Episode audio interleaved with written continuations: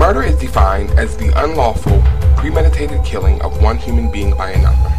However, being charged and convicted of murder isn't always as simple as the definition. With that said, let's talk murder. Guess what, y'all? Welcome, welcome. We're back at it. This is another season of Let's Talk Murder with Diamond Kisan. Not just another edition. We on a whole new season. And this season of Let's Talk Murder with Diamond Kisan, I'm bringing it on a whole nother level. So let's get into it. For those who may be new to the platform, Let's Talk Murder with Diamond Kisan is a crime-based podcast that takes an inside look at the crime from the side of the accused. In each episode, we go beyond the headlines and get up close and personal to the story via the words of the individual charged with the crime. On this episode of Let's Talk Murder with Diamond Kisan, we're going to explore the story of Javonte Hodges. Listen. Let me tell you one thing about Mister Hodges. Mister Hodges got a story to tell, and he was willing to tell it because, baby, the way he got into it. Now, before I get into the words that Mister Hodges has presented to us, let me give you the backstory. So it started off, this is coming from the Cleveland dot com website. It was published April twentieth, two thousand twelve, and it reads as follows. A twenty-two-year-old man was was arrested Wednesday in Fort Walton, Florida, as a suspect in the March fourteenth killing of Christopher Johnson on West ninety-eighth Street. At five fifteen p.m., the U S Marshals Florida Caribbean Regional Fugitive Task Force arrested Javonte Hodges on a fugitive warrant issued by the Cleveland Police Department for the shooting death of Johnson, a twenty-nine-year-old man who was shot in the neck in his car. The shooting occurred minutes after midnight in the twenty-one hundred block of West ninety-eighth Street. Hodges was identified by Cleveland police as the suspect, and he fled the area shortly after the death. He was arrested at the home of a relative and taken to the Okaloosa County Jail, where he will await extradition to Ohio. Again, this is from the Cleveland dot com website, published on April twentieth, twenty twelve. Now we're going to leave that and go over to the Cleveland nineteen dot com website. Now, I just told you how Mister Hodges was taken into custody. Now let's go into a little bit of the follow-up after the trial. Again, this is from the Cleveland nineteen dot com website, and it was published on January the tenth, twenty thirteen, and updated January the eleventh, twenty thirteen. And it reads as follows. Plenty of yelling and crying inside a Cleveland courtroom for the sentencing of three convicted murderers. March fourteenth, twenty twelve, twenty-nine-year-old Christopher Johnson was shot in the head while driving and then crashed into a home in the twenty-one hundred block of West ninety-eighth Street in Cleveland. Deontay Kidd called Christopher Johnson his drug supplier and lured him to West ninety-eighth for a buy. Javonte Hodges had a beef with, with Johnson for shortchanging him in the previous deal, so he bought a gun to West ninety-eight. And John Johnson, no relation to the victim, drove a getaway car and ditched bloody clothing Hodges was wearing when he shot Chris Johnson. All three have similar backgrounds to that which Deontay Kidd's lawyer described. Unfortunately, he's really had very little in the way of adult supervision or positive role models to guide him during much of his formative years, said defense attorney David Graham. But that is no excuse for killing someone, and when the time came, shooter Hodges attempted an explanation. It really was an accident. I had no intentions of hurting anyone, said Javonte Hodges. The evidence proved otherwise.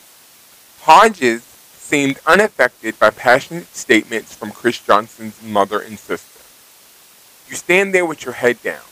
Yeah, you feel sorry because you're going to jail. You don't know what your life is going to be like then, said Kiana Johnson. You didn't say anything to him, you just shot him. You shot him in the back of the head where he couldn't even have a reaction to it. Dude, are you serious? After Chris Johnson was shot in the head while driving, the car rolled into a house. The judge asked if this really was an accident, why didn't any of them call an ambulance? None of the three sentenced separately had an answer. What they do have now is time to think. Deontay Kidd was sentenced to eleven years in prison, John Johnson received fourteen years. The gunman, Javonte Hodges, was sentenced to twenty years in prison. Again, this is from the cleveland nineteen dot com website, published January tenth, twenty thirteen, updated January the eleventh, twenty thirteen. Now, getting it from the headlines, let me take it, let me take you to the trial, baby. Let's get into the appeal from April second, twenty twenty.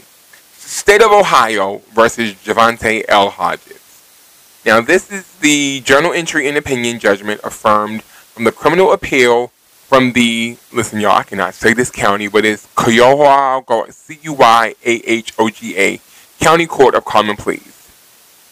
Let's get into it. The defendant appellant, Javonte L. Hodges, will now be referred to as Hodges, appeals his guilty plea and asks this court to reverse the, trials court, the trial court's decision that denied his CRIM R thirty-two point one motion to withdraw his guilty plea. A motion to withdraw a plea of guilty or no contest may be made only before sentence is imposed, but to correct manifest injustice, the court after sentence may set aside the judgment of conviction and permit the defendant to withdraw his or her plea. This is from the Ohio Rules of Criminal Procedure. This is R thirty-two point one.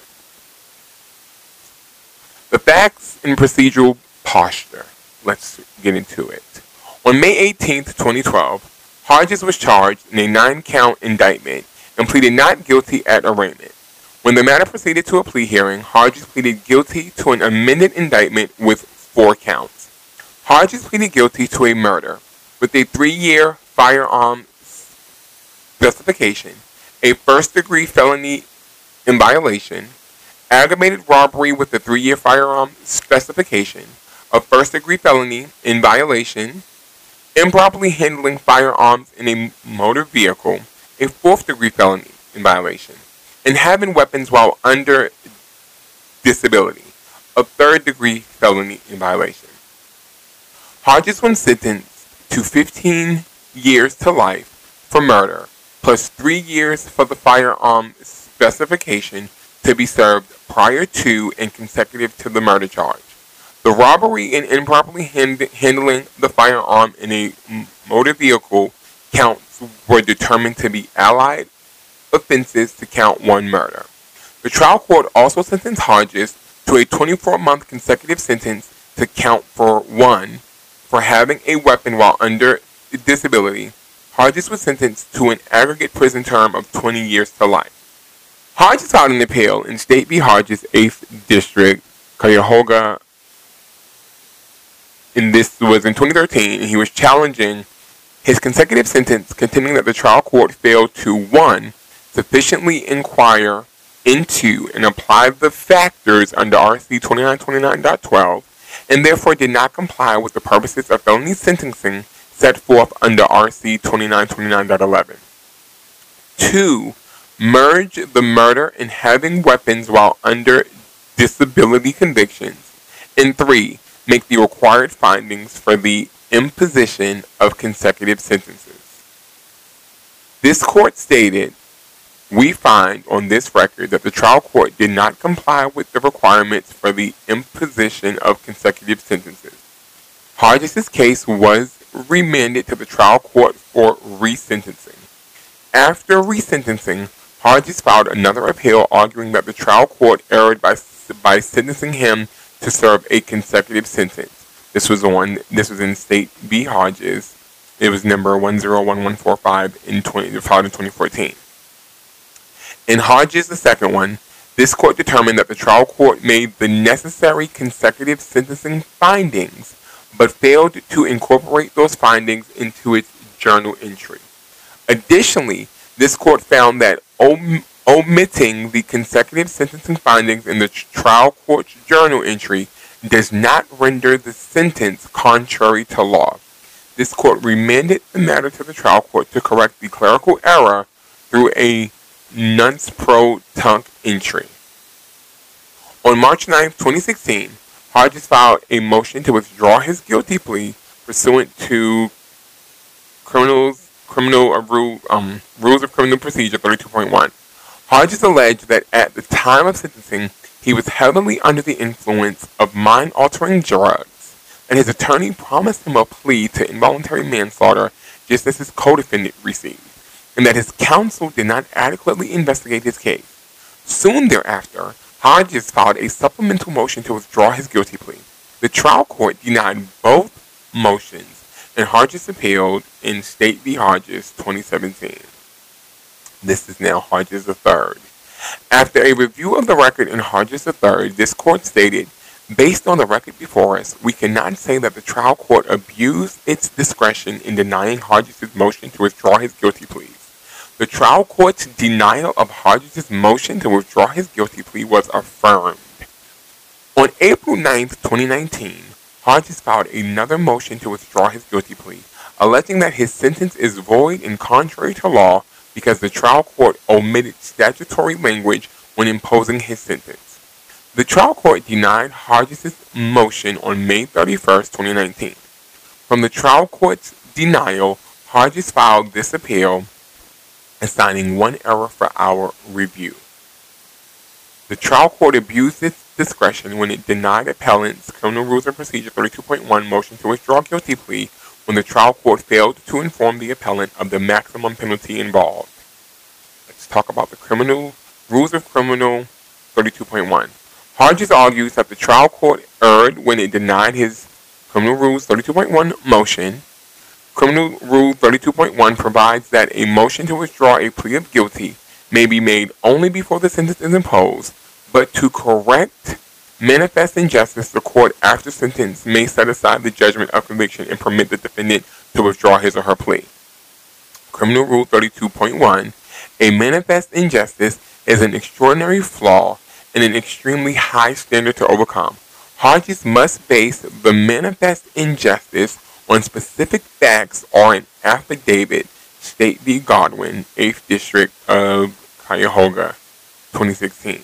Hodges has failed to do so. Criminal Rule eleven, compliance.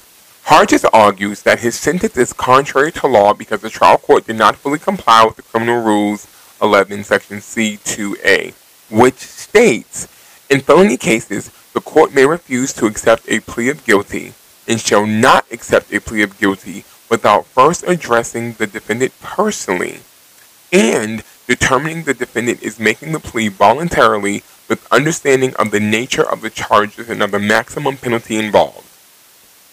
Hodges contends that the trial court did not advise him correctly about the maximum penalty of his sentence because the trial court did not use the exact language of R C twenty-nine twenty-nine point oh two. which states that a person who is convicted of murder in violation of R C twenty-nine oh three point two A shall be sentenced to an indefinite term of fifteen years to life. Hodges argues that the trial court instead sentenced him to fifteen years to life, leaving out the indefinite term language required by statute. This court recently addressed this issue and stated, "A prison term of fifteen years to life for murder is by its nature indefinite because it is a prison range defined by minimum and maximum terms based on State v. Smith twenty nineteen, Ohio. Referring to a minimum or maximum term of imprisonment makes sense only when speaking of an indefinite sentence. And because the indefinite nature of the fifteen-year to life prison term is apparent, since the term is not a specific number of years, the omission of the term indefinite does not alter the sentence," State v. Wolf. Therefore, because the omission of the term indefinite is, inconse is inconsequential to the nature of the indefinite sentence of fifteen years to life, the defendant's sentence comports with the statutory language set forth in R C twenty-nine twenty-nine point two, Section B, and is authorized by law. Therefore, we find that Hodges' plea is not invalid because his sentence is not void or contrary to law. Upon this determination, Hodges is barred by res judicata from raising this issue. Res Judicata is applicable to all post-conviction proceedings.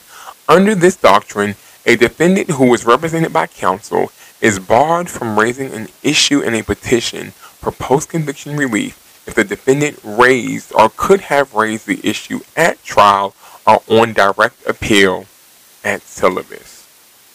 Hodges never argued this issue on direct appeal or on any of his subsequent appeals in Hodges two. Sorry, other appeals. In Hodges two, Hodges raised the issue of consecutive sentence. In Hodges three, this court decided that the trial court did not abuse its discretion in denying Hodges' motion to withdraw his guilty pleas on three different issues. Res judicata bars a defendant who has already had his day in court from seeking a second on that same issue.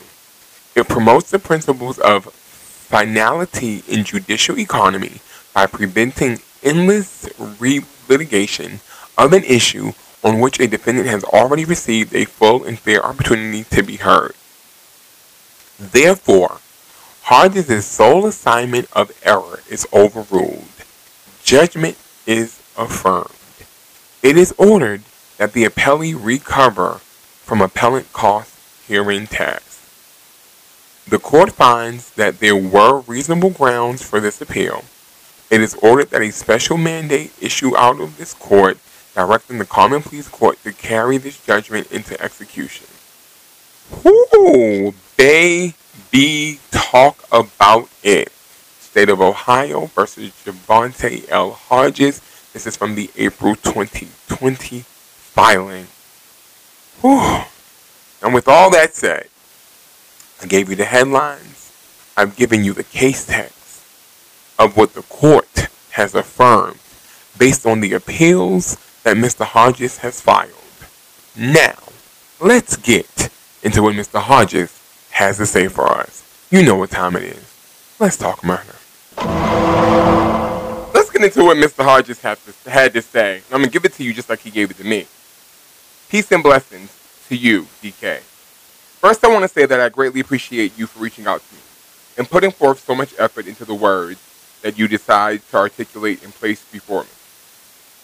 I respect what you're into and what you're trying to do, and I would love nothing more than to speak my truth and paint the picture of what it really was and not what the judge, prosecution, media, and news portrayed me to be.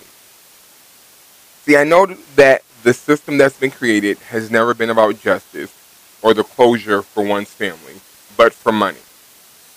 We're the only country who has a major funding of mass incarceration alone. So it's literally slavery in a greater form being a thousand times more profitable.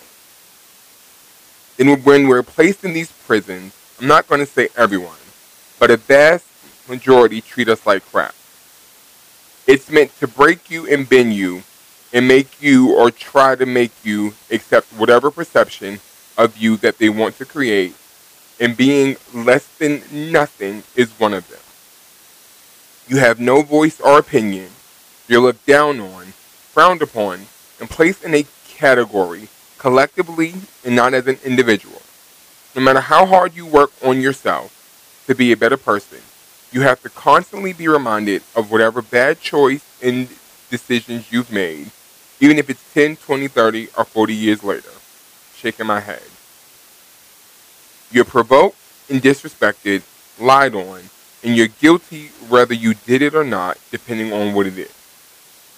A person is far more than the crime they they're convicted of, indeed. And God willing, I hope and pray that my story and my truth, as well as my growth and development, inspires many and opens people's eyes to the fact that people can grow and people can change, and to look more in depth into the people they judge and cast out and write off, as if God didn't create us all, making no man or woman greater than the next, but as equal. We all could be kings and queens, but we have either settled to the things we were conditioned to, the lack of knowledge, the lack of application, broken homes, wrong role models, influences, and false perceptions of love and loyalty. There's a reason why the story is never told by the accuser. Our voice and opinion doesn't even matter, even when it's our life and story being told. The truth doesn't matter to people when it comes to crimes and mistakes or bad decisions that's been made. That would be too much like right. The person I was then, I've always been loving and caring and full of life. I've always had a great sense of humor. I made people laugh when times were hard for sure. But I had to take care of my family by any means, by any and all means. I never went out of my way to bother or do things to anyone. All I did was take care of my son, his mom, my mother, and my brothers and sisters. But in my past mindset, I was conditioned to think I had to hustle into the streets to provide, just like any other young boy or man growing up in the ghettos. Being exposed to things at a young age, creating a different norm than the average young teen or adult. Usually, my days were cool. I played to enjoy myself, have fun, and get some money. I played basketball a lot. I've always been good at that. I still am. I'm just not a little fella anymore. I smoked marijuana, uh, smoked marijuana a lot, but marijuana ain't never killed no one. Alcohol and cigarettes are legal, and they both cause more death than marijuana, and that's a fact. I wasn't working, though, and I was trying to finish school by getting my G E D, basically taking a shortcut because I've always been book smart, shaking my head. What did I have planned for that day? I just wanted to chill and enjoy myself. It was a beautiful day for real. I woke up and heading to the neighborhood and played basketball all day until right before the sun was starting to go down. After I played ball, I went and smoked with some of my partners. I then went to the store and met this girl I had been eyeing for quite some time. She was sad and I made her smile. Then we walked to the store and bought a few items. I think I bought a corned beef sandwich, a juice, a pickle, and chips. And I bought her and my friends some things. We walked back to my boy's crib, and I had and I gave them what I bought for them, and then me and her walked off. As me and her kicked it for a minute, my phone rang, and it was the victim. I had been waiting on his call so I could see him again. So I parted ways with the pretty lady. He told me he was coming through. So I'm like, bet. I was looking forward to seeing him to get to get right and hopefully he straightened his hands from the dealings prior to this one because I don't know what he had going on. He ended up coming a little later. It was dark as hell for real. And he, and he had his boys with him and I had mine, because I was bringing him some more money from me and my partner. As we drive off, I'm talking to him. Small talk. Like, what up, bruh? This and that. And I let him know, bro and me were trying to holler at him. He had some Brit as well. Then I asked him about, you know, what's up with the last thing we had going on. He got to hollering and talking crazy. And it threw me off, like, he mad? I even asked about him burning me? I'm like, chill, it ain't even that deep, bro. He like, so what you gonna do? I said, I'm shopping with you. He said, right now? I'm like, yeah. So he tries, again, and tries to give me the exact same thing from last time. Hence why we were in this situation exchanging these words. Shaking my head. During this, I received a call from Bro about linking up, because he had some chicks for the night for us, and I told Bro like that. I hung up. I asked him if he had something different. It seems like this is the same as last time. He gets to talking crazy again, like I uh, offended him. So I'm like, chill. Now mind you, we're still driving down the street in the hood. So I'm trying to get the money out my pockets, but my pants was not tight, but tight. And I had my hammer in my sleeve because of that reason. So when I'm trying to adjust it and move it off the way, it goes off. It hit him in the lower part of his neck. His foot hits the gas even harder, and he speeds up. And we're flying down the street and heading right into a house. I was scared. petrified, braced Bro for the crash, and ducked down in between the seats of the truck, and the S U V smacked out. His friends ran first, then Bro, then I climbed out after, but not before I looked into his eyes. I wanted to help. I wish I could have helped, but he was already gone. So I ran like everybody else. I'd never seen a dead person before. All I could think of is I might go to jail for a long time for this. It's the body, shaking my head. What about my son? What about my brothers and sister, nieces and nephews? My mama, my grandma? I can't go to jail, so I kept running. While on the run, I had found out that the victim was the brother of someone I was close to, and I was hurt by that, like, damn, that was Bro's brother. Now we could never be cool again, and we grew up together, and I never met him before, so I didn't know. I wanted to go to trial because I didn't do it purposely, and I wanted everyone to know that in considering the car was in drive, it was common sense that that's why I shot a man in a moving vehicle. But no one ever thought about that. They kept trying to paint the picture of a robbery gone bad. My attorney kept trying to convince me not to go to trial, that my co-defendants will roll over on me after I had seen them multiple times in the bullpen and visits, and I told them I forgave them and I would make it right. I'm not going to allow anyone to go down for something that I did after, before I was pissed, blaming them for something that happened because of me. But I wanted to go to trial, and I only took a plea because my attorney told me I would get fifteen years, and I watched the first forty-eight, you'll see the end, says fifteen years, but I got twenty to life instead, so they tricked me, shaking my head. Yes, I hired an attorney, and no, he didn't do his best to represent me. I feel like he sold me out because he kept asking me if it was an accident, and I told him, yeah. But it was like he wasn't trying to hear it, ignoring me once again.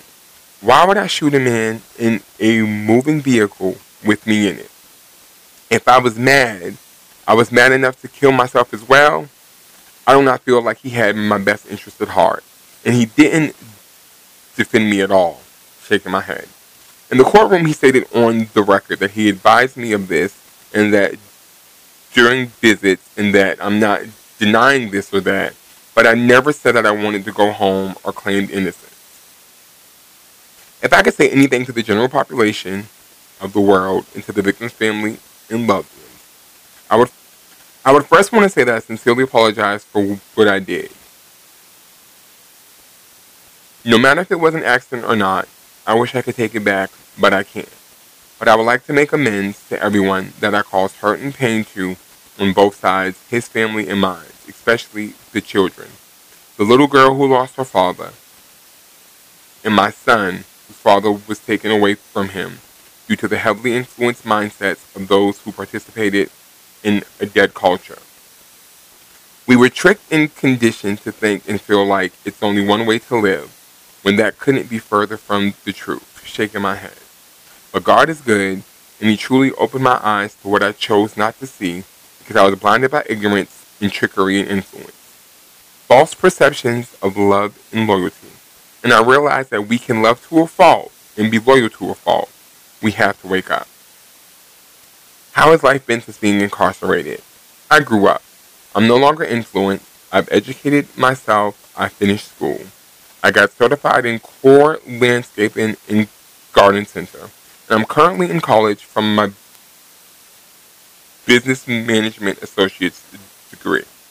I strive to be the best version of myself, and I go out of my way to show people that change isn't a bad thing. And no, we don't have to be gangsters and thugs, and selling drugs isn't the only way to live, and it isn't the only source of income. Anything is possible. And if God can forgive, so can we. And everyone deserves a second chance when they work for it. And I know for a fact that I'm worth more free than incarcerated. The question is, does the world feel I deserve that chance? I'm a better person, a better man in general, but don't take my word for it. Ask about me. From those that know me in here and out there. How's my family taking it? They miss me. But they're proud of the man I've become and who I strive to be. I'm on the straight path for sure, and ain't no going back. My dream and vision is to create a foundation for our youth and misguided teens and young adults, and let them know there's someone that really cares, and never fail to create a vision for yourself and live out your dreams. And that's my truth. I hope it helps. Sincerely, Javonte. Whoo! I told y'all this episode was going to be an episode. Javonte did not hold back. He laid it, it down. You hear me? Did down. He laid it, it down for the did down. So listen, you know we're going to talk about it. You know I got some questions. I got some statements.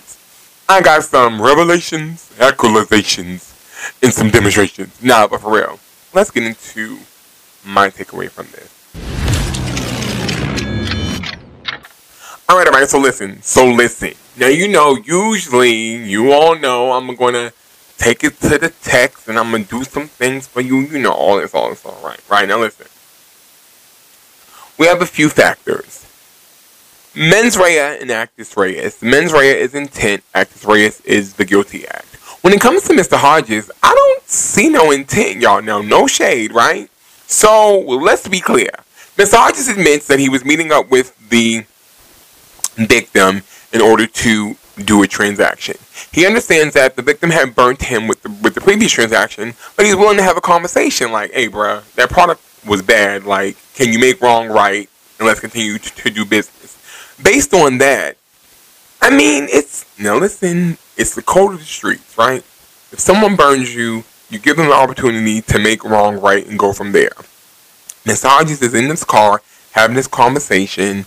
Conversation isn't going as planned, but I don't see we going from let's talk about it to let's commit murder, right? So when it comes to the mens rea, the intent, uh, I, I, I don't see it.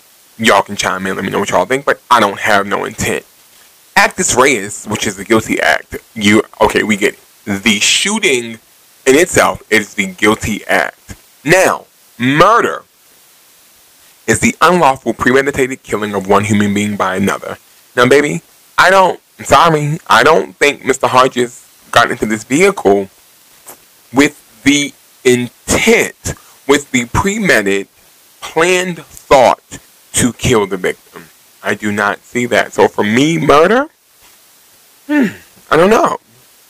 Now, voluntary manslaughter, which you know is a form of homicide that, occur that occurs without premeditation, deliberation, or malice aforethought.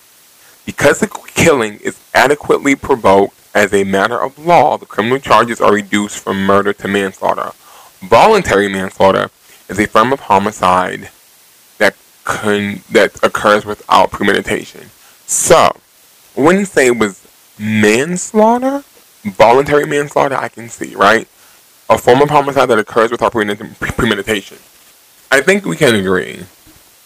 The killing is a homicide. We understand that. There's no arguments there. We get it, right? We, we understand homicide is the killing of one person by another. No argument. That's what we have here that happened. I don't think it was premeditated, so I don't feel it was murder. I felt it occurred without premeditation, which would make it voluntary manslaughter. Now, as we go to trial, now keep in mind, Mister Hodges was not the only individual charged in this incident. There were two other individuals. Some people's charges got dropped. You know, it was a, it was a whole lot of, um, now listen, I, I wasn't there, so I ain't gonna sit, sit up here and act like I was there, y'all. Now, I wasn't there, right? However, I think we can infer, based on what we've been told, that there was some finger-pointing. And Mister Hodges was accepting, like, listen, I ain't gonna let y'all go down for what I did. And it's what it is. I did what I did. It happened how it happened. However, Mister Hodges has made it clear, let's not paint a picture that isn't true, right? You're not gonna put murder on him because it was not premeditated. We ain't gonna do that. We're gonna, if we're gonna have this conversation, we're gonna have the conversation based on the facts. And based on what Mister Hodges just told us, doesn't sound like there were a lot of facts presented. It sounded like it was a whole lot of who said what, what said what, and what it, it appears to be. Now, based on that, we know that the burden of proof falls on the state to prove beyond a reasonable doubt.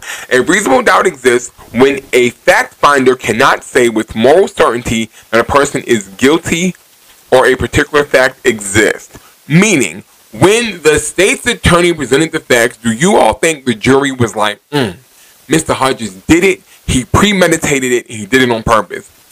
I don't, I don't know. Based on what he just told me, he got in a car with the intent to make another purchase. Now listen, if I got an intent to make a purchase, I ain't, I can't have an intent to kill and purchase. Like, that, that's an oxymoron to a certain degree. Now if we want to take it to the streets, let's take it to the streets, right? I'm getting in the car to purchase. I want to talk to you about the previous buy because it was bad. And you, when, when, don't ask me how I know so much, but I know people, right?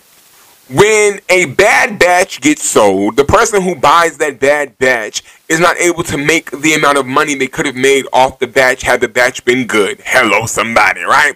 So this bad batch has now affected my money. However, I'm still coming back to buy from you again. So based on the fact that I'm coming back to buy from you again, there's some level of trust. I trust you enough to say, you know what? That was a bad batch. They don't usually do me like this. Let me go get, you know, let me go give me a little bit more product to recoup my money. Have this conversation. Maybe bro will throw a little couple extra because you know he going, you know he going to say where I'm coming from. So, reasonable doubt. There could have been, the attorney could have poked some reasonable doubt in there because, again, the intent was to buy. And not even to mention, not just Mister Hodges is buying. He brought his Brody with him who wanted to buy some too. So here we got two sales about to go down. So you mean to tell me, based on what I'm to understand, based on this case text and this sentence, that Mister Hodges, allegedly, this, this is the picture that's going to be painted, got into this car with the intent to, with this premeditated murder in mind, but brought his homeboy to make a purchase, and he had his money to make a purchase? Listen, y'all, I, I, I, uh, I don't know. Like, I don't. Now, what I do think, I think Mister Hodges was guilty before being found guilty because he ran. No, I think we as people, I think we can say something. I won't admit it, but I mean, I mean, let's let's be real. You know, on Let's Talk Murder with Diamond Kisan, we talk murder and we talk it real. I think people tend to think that someone is guilty when they run. But they don't leave room for the understanding that sometimes people run because they're scared. Mister Hodges was a young black man from the hood who had just seen a dead body. His first, according to his own statement.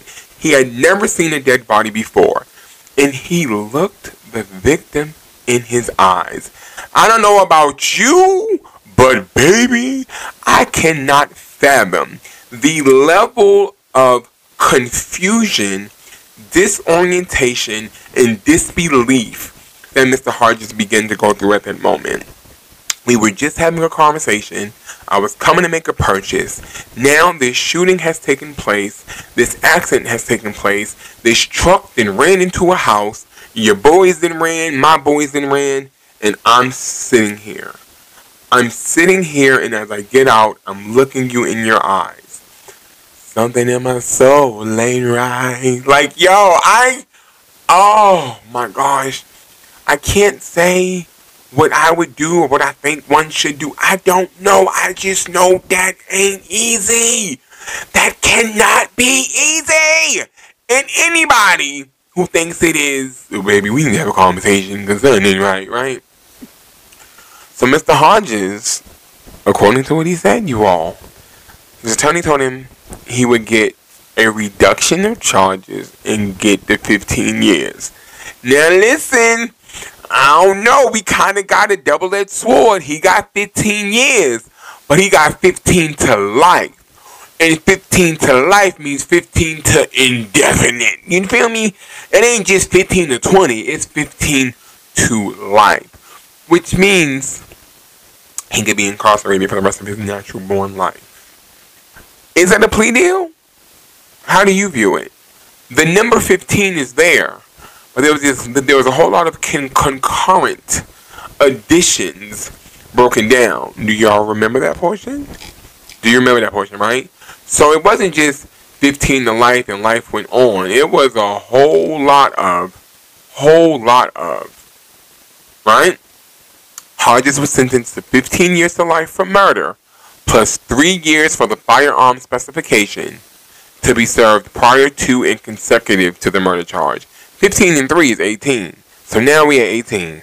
The robbery and improperly handling, handling the firearm and the motor vehicle counts were determined to be allied offenses to count one murder. So they got included in that fifteen. Then the trial court also sentenced Hodges to a twenty-four month consecutive sentence to count one for having a weapon while under disability. Now, child, at this point in time, I'm at about eighteen years. Like, I'm just, I'm, I'm what? What the hell? Listen. Listen. I don't understand. Now, someone, um, we was talking amongst the team, and they was like, what's this having a weapon while under disability? Well, let's talk about it. According to Ohio laws and administrative rules, Section twenty-nine twenty-three point one three, having weapons while under disability. Unless relieved from disability under operation of legal or legal process, no person shall knowingly acquire, have, carry, or use any firearm or dangerous ordinance, and any, if any of the following apply. The person is a fugitive from justice. The person is under indictment for or has been convicted of any felony offense or violence, or has been adjudicated a delinquent child for the commission of an offense that if that if committed by an adult would have been a felony offense of violence. The person is under indictment for or has been convicted of any felony offense involving the illegal possession, use, sale, administration, or, dis or distribution or trafficking in any drug of abuse, or has been adjudicated as a delinquent. The person is drug dependent. The person is under adjudication for mental incompetence. That's what it means. So, having a weapon while under disability is not referring to a physical disability per se. It's per, it's referring to some classifications of a disability status based on convictions, adjudications, charges, mindset, et cetera. So again, I just wanted to throw that in there because I know it was a question. So back to this fifteen to life. Well, fifteen at this point in time is twenty. And then we got the to life. Hodges was sentenced to an aggregate prison term of twenty years to life. Hodges was sentenced to an aggregate prison term of twenty years to life. Aggregate. A whole formed by combining several. Baby, stop playing with me. So now, based on what Mister Hodges just told me, some, hello somebody, he was told he would get a plea of fifteen. Then he gets sentenced to fifteen to life. Then we end up with an aggregate calculation of twenty to life. Baby, stop playing with me. Stop. Now listen. And uh, now I ain't gonna lie to y'all, right? I wasn't like this trigonometry calc um pre-calculus calculus expert, but I could count fifteen to twenty, right? And then this indefinite. This is this is hitting differently, you all. This is hitting differently. This is where um, we get to the gray area of judicial process when it comes to courts having the discretion. Courts having the discretion when it comes to sentencing. Now, I get it. I don't know what the attorney told Mister Hodges. I was not there. I don't know what the state attorney told Mister Hodges' attorney. I don't know. What I do know is Mister Hodges has an aggregate of twenty to life. What I do know is that the number was originally fifteen years, supposedly. Then we seen fifteen to life in writing. Now we got an aggregate of twenty. Based on what? Based on what? Do y'all think it was proved beyond a reasonable doubt that Mister Hodges did this to this degree? Was it premeditated? Y'all know I said I think no. I still think no. I do not think it was premeditated. I'm sorry. I'm just, I'm there. I'm there. I don't think it was premeditated. Can't, it, I'm sorry, y'all. I just, premeditation? I don't see it.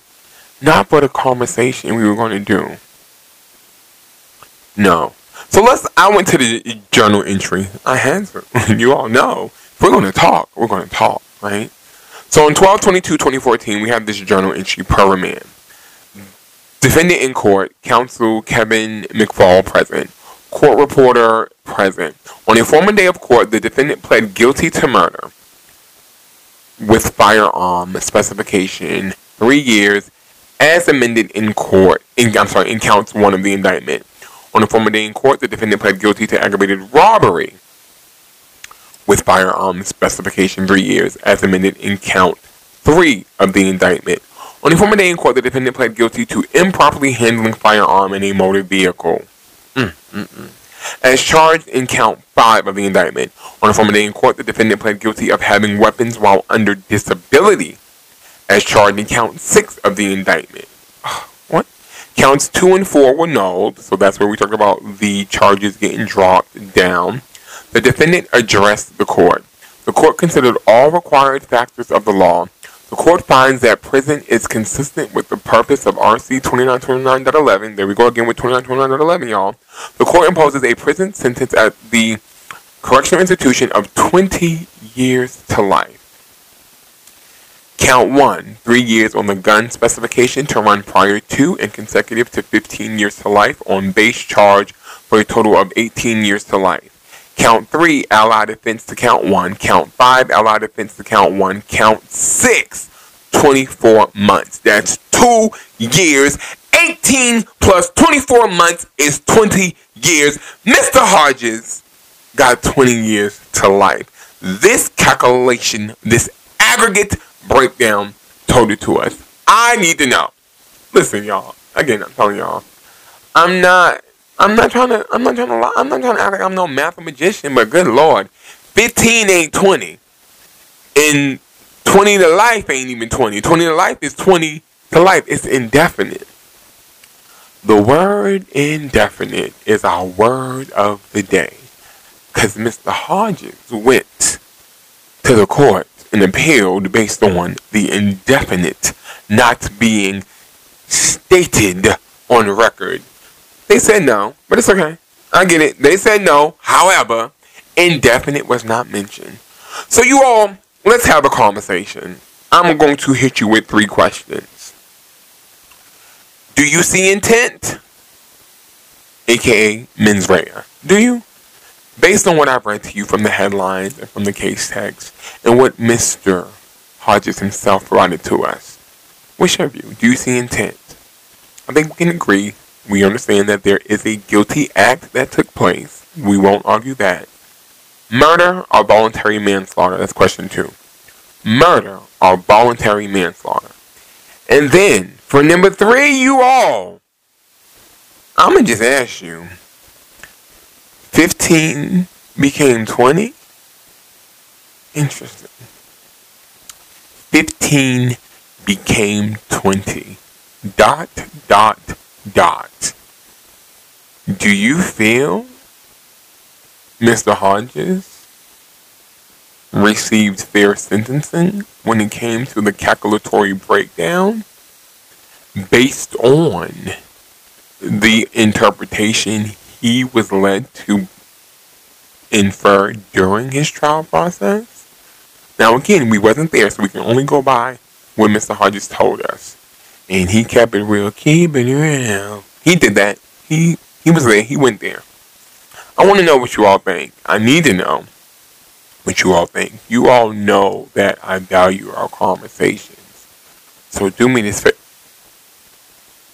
Make sure you tap in on social media. Let me know what you think.